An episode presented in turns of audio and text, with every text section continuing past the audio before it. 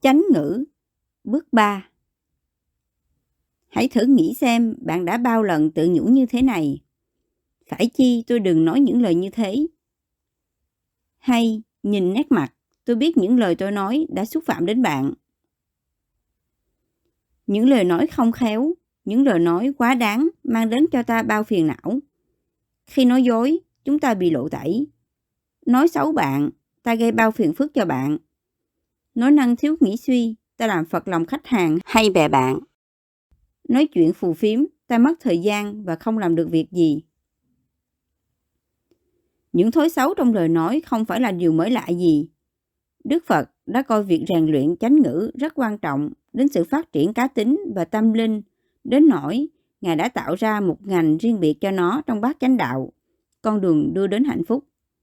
Đức Phật dạy rằng, chánh ngữ có bốn đặc tính. Chúng là những lời chân thật, chúng khiến người ta phấn khởi, không phải là những lời ác độc hay cay đắng mà đem lại niềm vui. Chúng nhẹ nhàng, không thô lỗ hay cọc cằn. Chúng khiêm cung, không vô ích hay vô nghĩa. Đức Phật dạy rằng, người thường nói lời dịu dàng, tử tế sẽ nhanh chóng được tin cậy và tôn trọng. Người như thế sẽ được hưởng một trạng thái tâm bình lặng và thanh tịnh và có thể giao tiếp với người khác một cách thân thiện. Thí dụ, bạn có để ý rằng người ta thường nói với bạn bằng cung cách mà họ nghe bạn nói không? Nếu ta thường phóng đại hay nói dối, người khác cũng thấy dễ nói dối lại với chúng ta. Nếu ta có thói quen nói xiên xỏ, người khác cũng thấy dễ nói cọc cằn trở lại. Ngược lại cũng thế. Nếu chúng ta thường nói lời chân thật, thì lời nói của ta được người tin hơn. Nếu ta thường kín miệng, người khác cũng khó nói xấu về ta. Nếu lời nói của ta luôn tử tế, dịu dàng, người khác cũng thấy xấu hổ khi dùng lời thô tục hay cọc cằn trước mặt ta. Rõ ràng là lời nói tạo ra một môi trường để chúng ta vun vén cho hạnh phúc hay phá hoại nó. Chúng ta biết như thế vì chính kinh nghiệm bản thân cho ta thấy rằng ta hành động hay nghĩ suy thế nào là do ảnh hưởng nặng nề của những lời nói ở quanh ta. Một trong những vị tỳ kheo ni đầu tiên của Đức Phật đã có nhận xét bằng thơ văn như sau. Nếu kết thân với thiện tri thức, thì kẻ ngu cũng thành khôn. Nếu muốn được trở nên khôn ngoan, chúng ta không những phải tìm thiện hữu tri thức, mà còn phải là thiện tri thức đối với người khác. Để làm được như thế, đòi hỏi chúng ta phải có sự nỗ lực đầy chánh niệm trong việc thực hành chánh ngữ. Một câu chuyện dân gian Phật giáo đã minh họa lời nói có thể ảnh hưởng mạnh mẽ đến hành động của chúng ta như thế nào. Một vị tu sĩ trong tăng đoàn của Đức Phật có thói quen giữ những bữa ăn thịnh soạn với một nhóm người do tu sĩ đầy ác hạnh, Bồ Đề Đạt Đa dẫn dắt, bị cám dỗ trước những món ăn ngon mà những người này cúng dường. Vị tu sĩ kia thường dành nhiều thời gian giao du với đám bạn bất thiện này. Đức Phật đã quở trách vị tỳ kheo vì đã chọn những người bạn như thế và cảnh cáo ông về những hậu quả của hành động đó. Để thuyết phục vị tỳ kheo đó thay đổi thái độ, Đức Phật đã kể cho ông nghe câu chuyện về một sự kiện đã xảy ra trong kiếp trước. Trong đó vị tỳ kheo đã bị đi làm lạc bởi những lời bất thiện, cọc cằn của những người ở quanh ông. Đức Phật nói, trong một tiền kiếp, vị tỳ kheo là một con voi to lớn thuộc dưới quyền nhà vua. Con voi này được biết đến vì dáng vẻ khoan thai, dịu dàng của nó. Rồi một nhóm đạo tặc có thói quen tụ tập gần chuồng voi mỗi đêm để bàn thảo về những âm mưu đen tối của họ. Họ nói với nhau một cách cọc cằn và khuyến khích nhau phạm tội sát nhân cũng như các những hành động độc ác khác. Con voi bắt đầu tin rằng những lời thô tục kia cốt ý là để dạy nó rằng nó phải hành động một cách tương tự như thế. Kết quả là con voi dịu hiền trước đây trở thành một con voi dữ, giết hại bất cứ ai muốn đến gần nó. Nhà vua là người chủ voi, gửi một vị đại thần là vị Phật tương lai đến để xét xem điều gì đã làm hư con voi hiền kia. Vị đại thần đã nghe được những lời nói ác độc của bọn cướp và nhận thấy chúng đã ảnh hưởng đến con voi như thế nào. Ông khuyên nhà vua hãy gửi những vị thánh hiền, học cao hiểu rộng, có tiếng vì những lời nói dịu dàng của họ đến để nói chuyện gần chuồng voi mỗi đêm. Những lời nói thân thiện và tốt đẹp chẳng bao lâu ảnh hưởng đến con voi, khiến nó trở về với bản chất hiền lành và nó chẳng bao giờ ác độc nữa. Chánh ngữ có thể cải thiện cuộc sống của ta về nhiều phương diện. Giá như ta chẳng bao giờ phải hối hận về bất cứ điều gì ta đã nói. Chúng ta sẽ trút được bao gánh nặng. Hãy phân tích thấu đáo hơn về bốn đặc tính của chánh ngữ, xét xem chúng có thể giúp ta như thế nào trên con đường đi đến hạnh phúc. Nói sự thật Đặc tính đầu tiên của chánh ngữ là luôn nói sự thật. Đức Phật dạy chúng ta đừng bao giờ nói dối dầu vì lợi ích của bản thân hay lợi ích của ai đó, hay vì bất cứ sự lợi ích gì. Đức Phật đã tóm tắt những lời hướng dẫn cho việc nói sự thật như sau. Khi ai đó được hỏi làm nhân chứng, này bạn, hãy nói những gì bạn biết. Khi biết thì nói tôi biết, không biết thì nói tôi không biết, không thấy thì nói tôi không thấy, nếu thấy thì nói tôi thấy. Không cố ý nói sai sự thật vì ích lợi của mình hay của ai đó, hay cho những lợi ích tầm thường trong thế gian. Cũng có khi chúng ta được hỏi một câu hỏi mà thái độ im lặng cũng hàm ý một sự trả lời gì đó. Nếu sự im lặng của chúng ta sẽ phản ảnh một điều sai sự thật, thì chúng ta phải lên tiếng. Thí dụ, một người cảnh sát điều tra ở một nơi vừa xảy ra án mạng hỏi đám đông đứng quanh là họ có nhìn thấy gì không. Nếu mọi người đều giữ im lặng, vì cảnh sát sẽ kết luận rằng không có ai chứng kiến sự việc xảy ra. Nếu có ai đó trong đám đông là nhân chứng, thì họ đã nói dối bằng cách giữ yên lặng.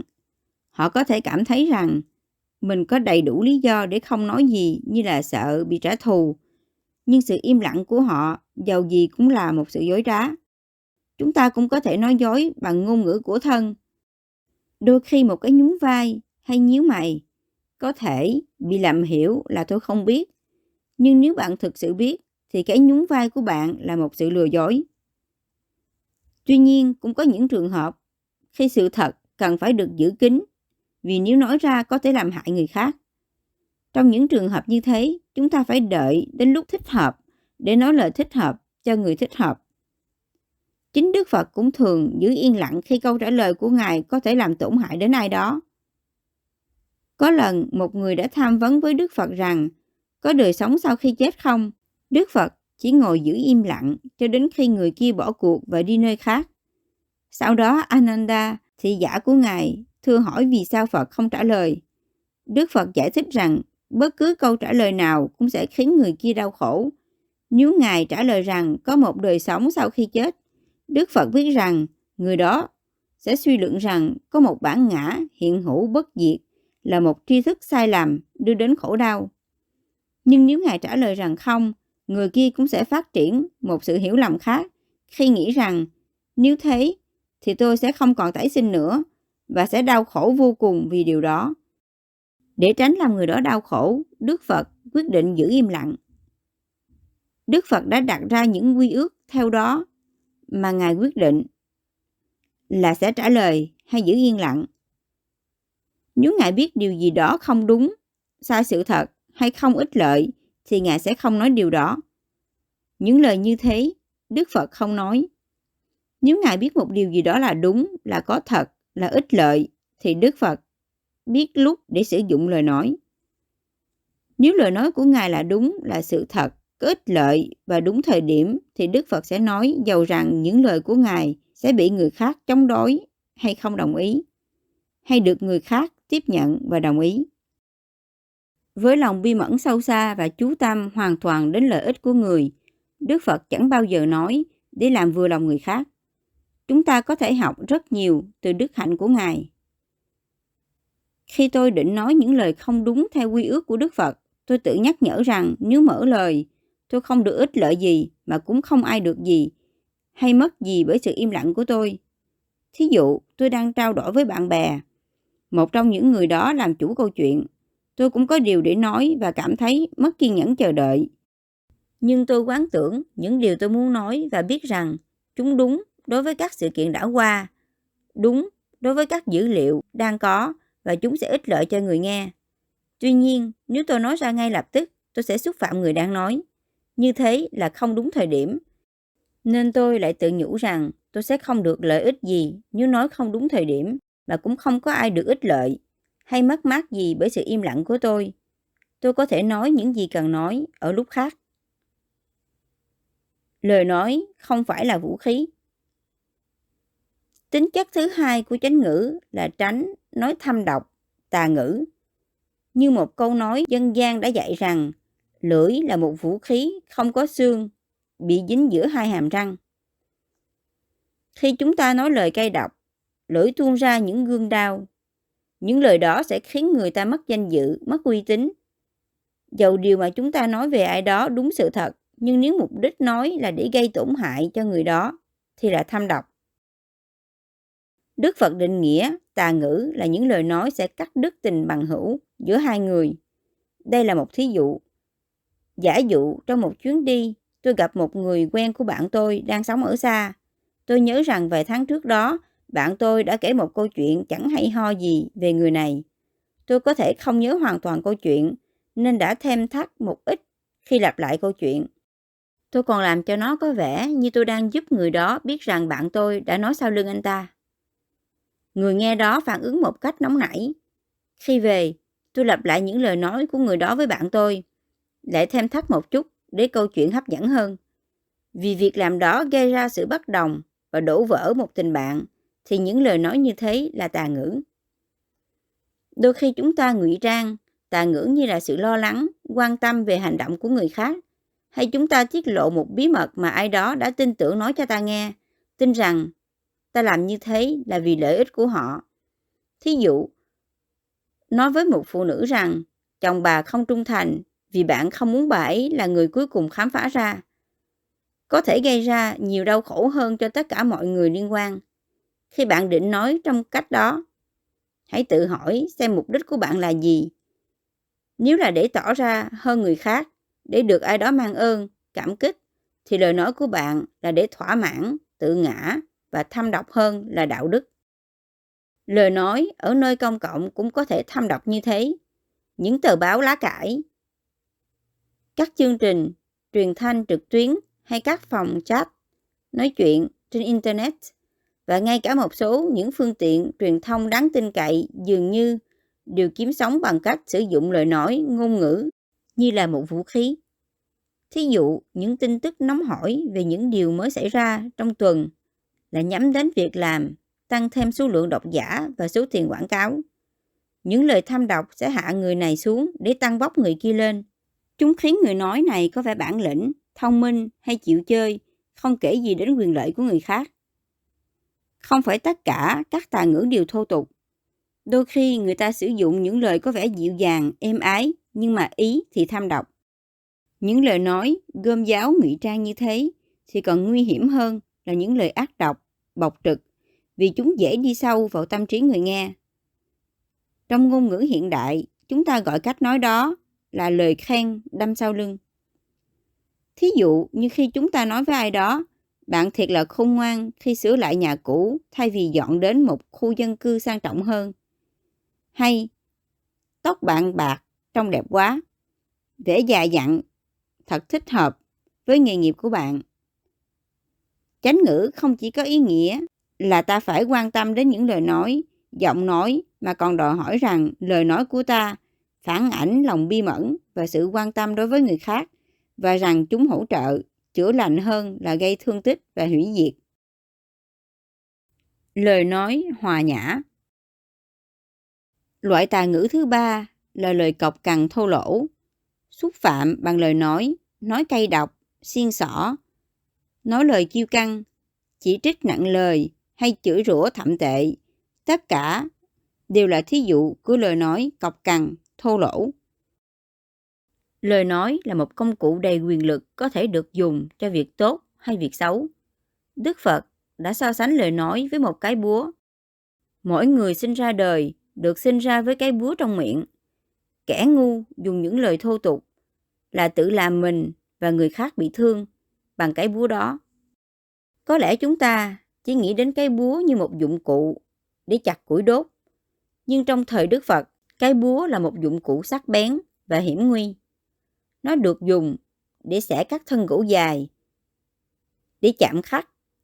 Đục gỗ rất chính xác. Nó có thể đốn hạ cây cao và nó là một vũ khí nguy hiểm, một phương tiện ghê gớm có thể làm thương tật hay sát hại người. Có thể so sánh tương tự với chiếc máy vi tính ở thời hiện đại. Máy vi tính có thể dùng để làm nhiều việc hữu ích, để trao đổi xuyên lục địa, tạo ra âm nhạc, hay phóng hỏa tiễn lên hành tinh Mars. Nhưng chúng cũng được sử dụng cho mục đích phá hoại. Người ta dùng vi tính để bắn tên lửa và điều khiển các loại vũ khí khác trong chiến tranh.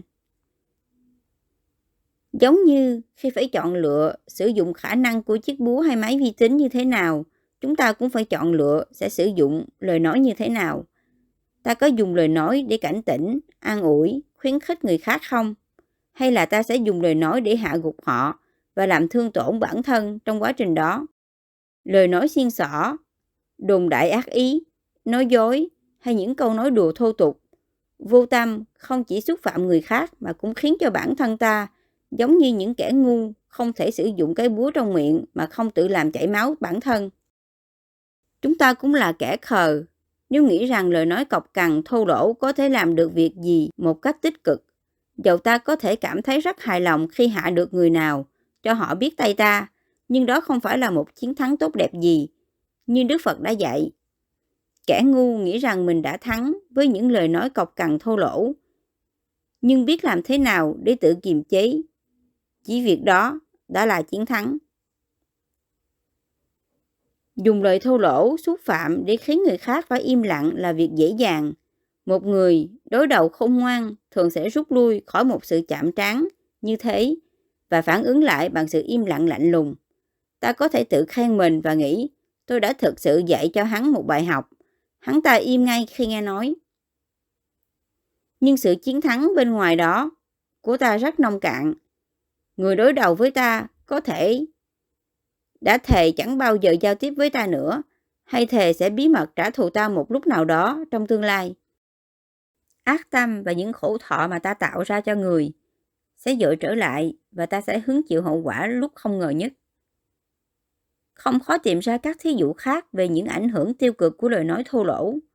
Thí dụ, bạn có một đồng nghiệp rất giỏi, rất thông minh về kỹ thuật, nhưng cách ăn nói của anh ta có nhiều vấn đề.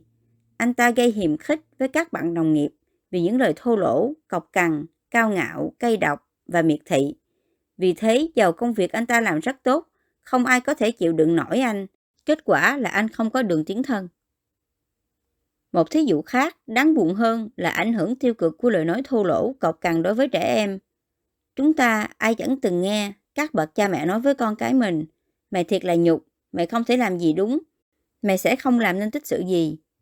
Có thể chúng ta cũng nhớ đã từng bị nói như thế khi còn nhỏ. Sự xúc phạm bằng lời nói có thể để lại những vết thương không bao giờ lành trong tâm hồn đứa trẻ.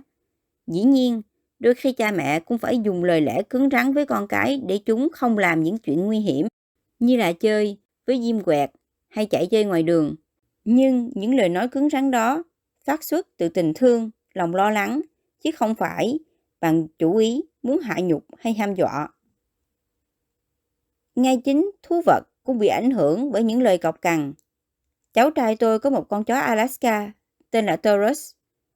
Taurus rất tò mò về những con thú nó thấy trên TV.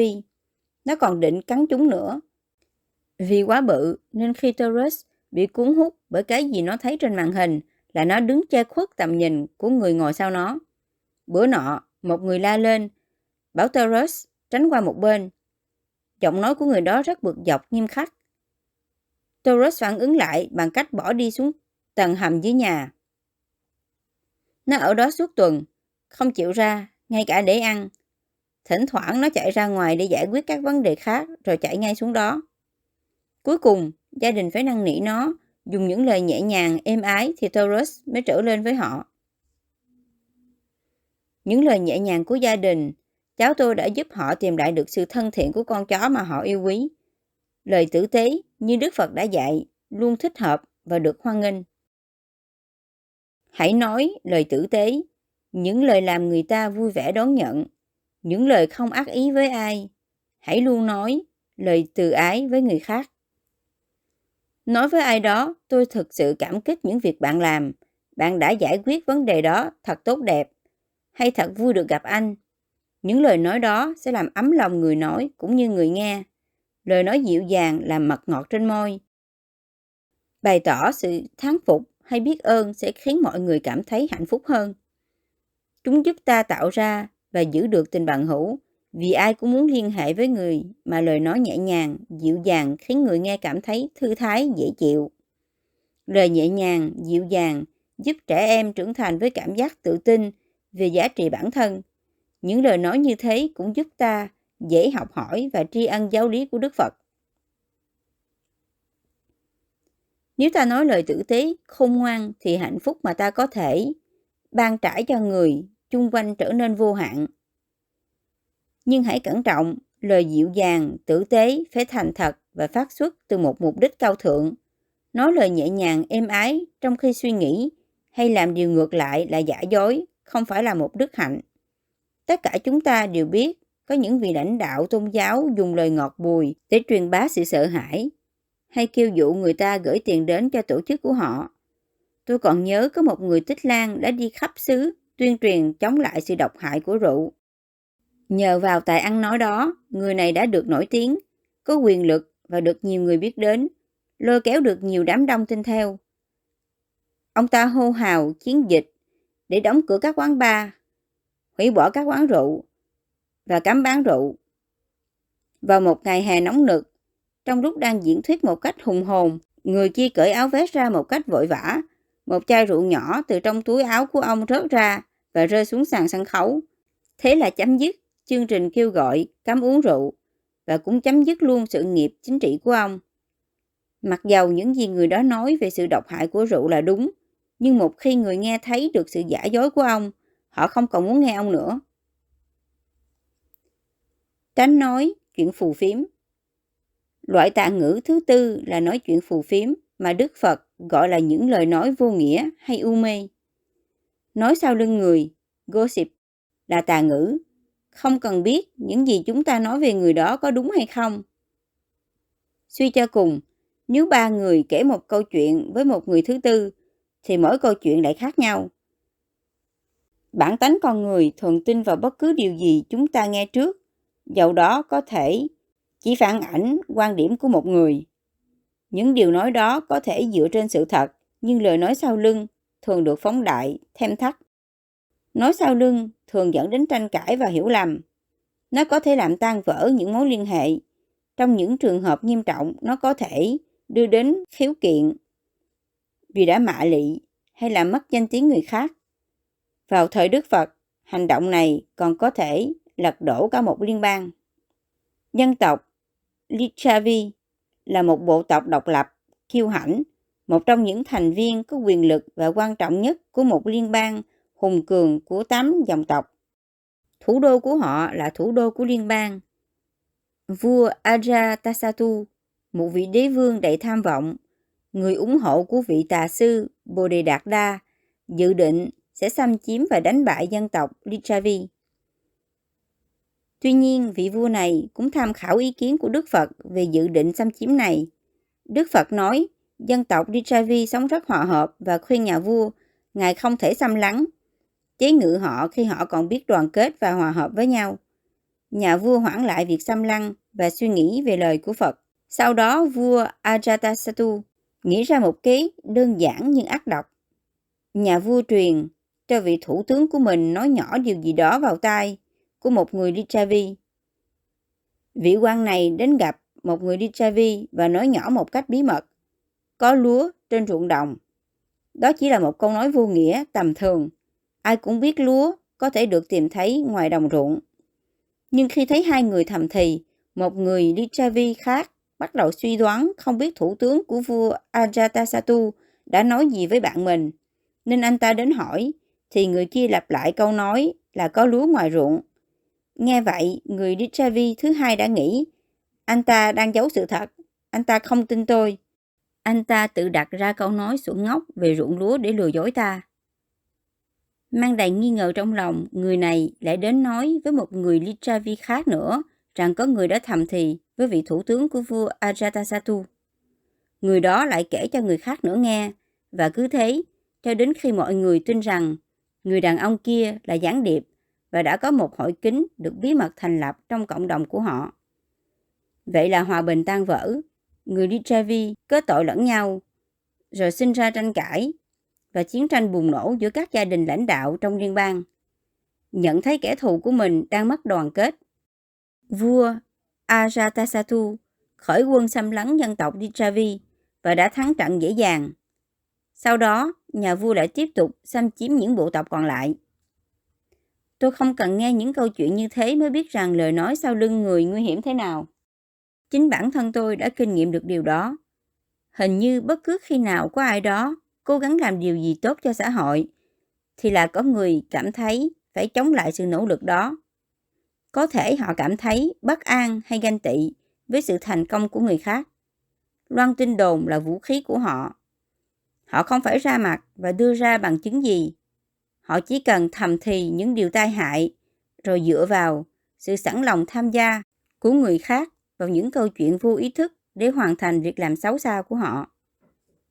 Lần đầu tiên khi chúng tôi cố gắng gây quỹ để xây dựng trung tâm thiền, có người đã loan tin đồn về hội Bavana. Họ nói rằng tôi lợi dụng các ân nhân, dự định sử dụng nguồn kinh phí mà chúng tôi đã kêu gọi được để bắt đầu một cuộc kinh doanh mờ ám kiếm lợi. Những lá thư nặc danh được gửi đến những người có vai trò quan trọng, bảo họ đừng nên đóng góp. Những tin đồn đó được tạo dựng với ác ý, nhưng chúng lại được loan truyền với những người không biết sự thật. Cộng đồng Phật giáo nơi tôi sống lúc ban đầu đã tỏ ra rất sốt sắng, sau đó trở nên lung lay chia rẽ. May mắn thay, những người chống đối sự xây dựng của hội Bavana không tìm được bằng chứng thực sự nào để phóng đại lên. Nếu không, họ đã hoàn toàn phá hoại được nỗ lực của chúng tôi. Khi nào người ta còn sẵn lòng tin vào những gì người khác nói và lặp lại những điều đó một cách vô tâm, thì tin đồn sẽ còn loan truyền. Một lần kia, một thành viên người Mỹ trong ban điều hành của hội Bavana đến Tích Lan. Khi ở đó, ông đã gia nhập một nhóm những người hành thiền đến từ nhiều xứ sở khác nhau. Họ đã nói về các trung tâm thiền ở khắp nơi. Có người nhắc đến hội Bavana trong buổi họp mặt đó và một phụ nữ đã tuyên bố Ồ, đó là trung tâm, mỗi tối đều có tiệc trà. Khi vị thành viên trong ban điều hành của chúng tôi phản đối, thì bà ta nhất quyết là bà đã nói sự thật. Cuối cùng, vị thành viên phải nói, tôi đã biết sư Gunakhatana từ 1971 và đã tham gia vào việc thành lập hội Bhavana từ những ngày bắt đầu. Tôi biết chắc không hề có tiệc trà gì ở đó cả. Nếu không có người biết chuyện có mặt, thì đã không có ai có thể phản bác lại lời tuyên bố của người phụ nữ kia. Có thể người khác lại còn thêm thắt nhiều điều không đúng sự thật và tai hại hơn nữa. Đó là cách mà tin đồn được tạo ra và nó có thể làm tổn hại đến cá nhân cũng như các tổ chức như thế nào. Nếu chúng ta nghe ai đó tung tin đồn hay thông tin tai hại, ta có hai chọn lựa, hoặc là ta chấm dứt câu chuyện, hay là ta không tán đồng với tin đồn thất thiệt. Như vị thành viên trong ban điều hành của chúng tôi đã làm. Nhưng trong lời dạy của Đức Phật khuyên ta nên kiềm chế việc nói xấu, còn có khía cạnh sâu xa mới mẻ hơn. Phần đông chúng ta bỏ nhiều thì giờ nói về những món ta đã ăn mấy ngày hay mấy tháng trước đó, hay nhớ đến những chi tiết trong một bộ phim hay một chương trình truyền hình nhảm nhí nào đó mà ta đã xem. Chúng ta còn hoang phí thời gian để nói những câu chuyện chọc cười thiên hạ. Những câu chuyện này chẳng ích lợi gì cho sự phát triển trí tuệ của ta. Khi ta nghĩ đến cuộc sống ngắn ngủi thế nào và chúng bị cướp đi do tai nạn, bệnh hoạn thì ta có thực sự muốn lãng phí thời gian quý báu bằng những cuộc chuyện trò phù phiếm không? Cũng đúng là có những câu chuyện dường như không quan trọng hay vô bổ, nhưng thực ra chúng được nói với một mục đích quan trọng. Đôi khi chúng ta phải dùng những lời nhẹ nhàng vô nghĩa để an ủi ai đó hay để nối kết tình thâm với con cái. Tất cả những lời nói chánh niệm xuất phát từ tình thương yêu và lòng bi mẫn đều là một phần được chấp nhận của chánh ngữ. Phương cách để xét đoán là dừng lại và tự hỏi mình trước khi nói điều tôi sắp nói có đúng sự thật không có tử tế không có ích lợi không có hại cho ai không đây có phải là thời điểm để nói ra điều ấy không?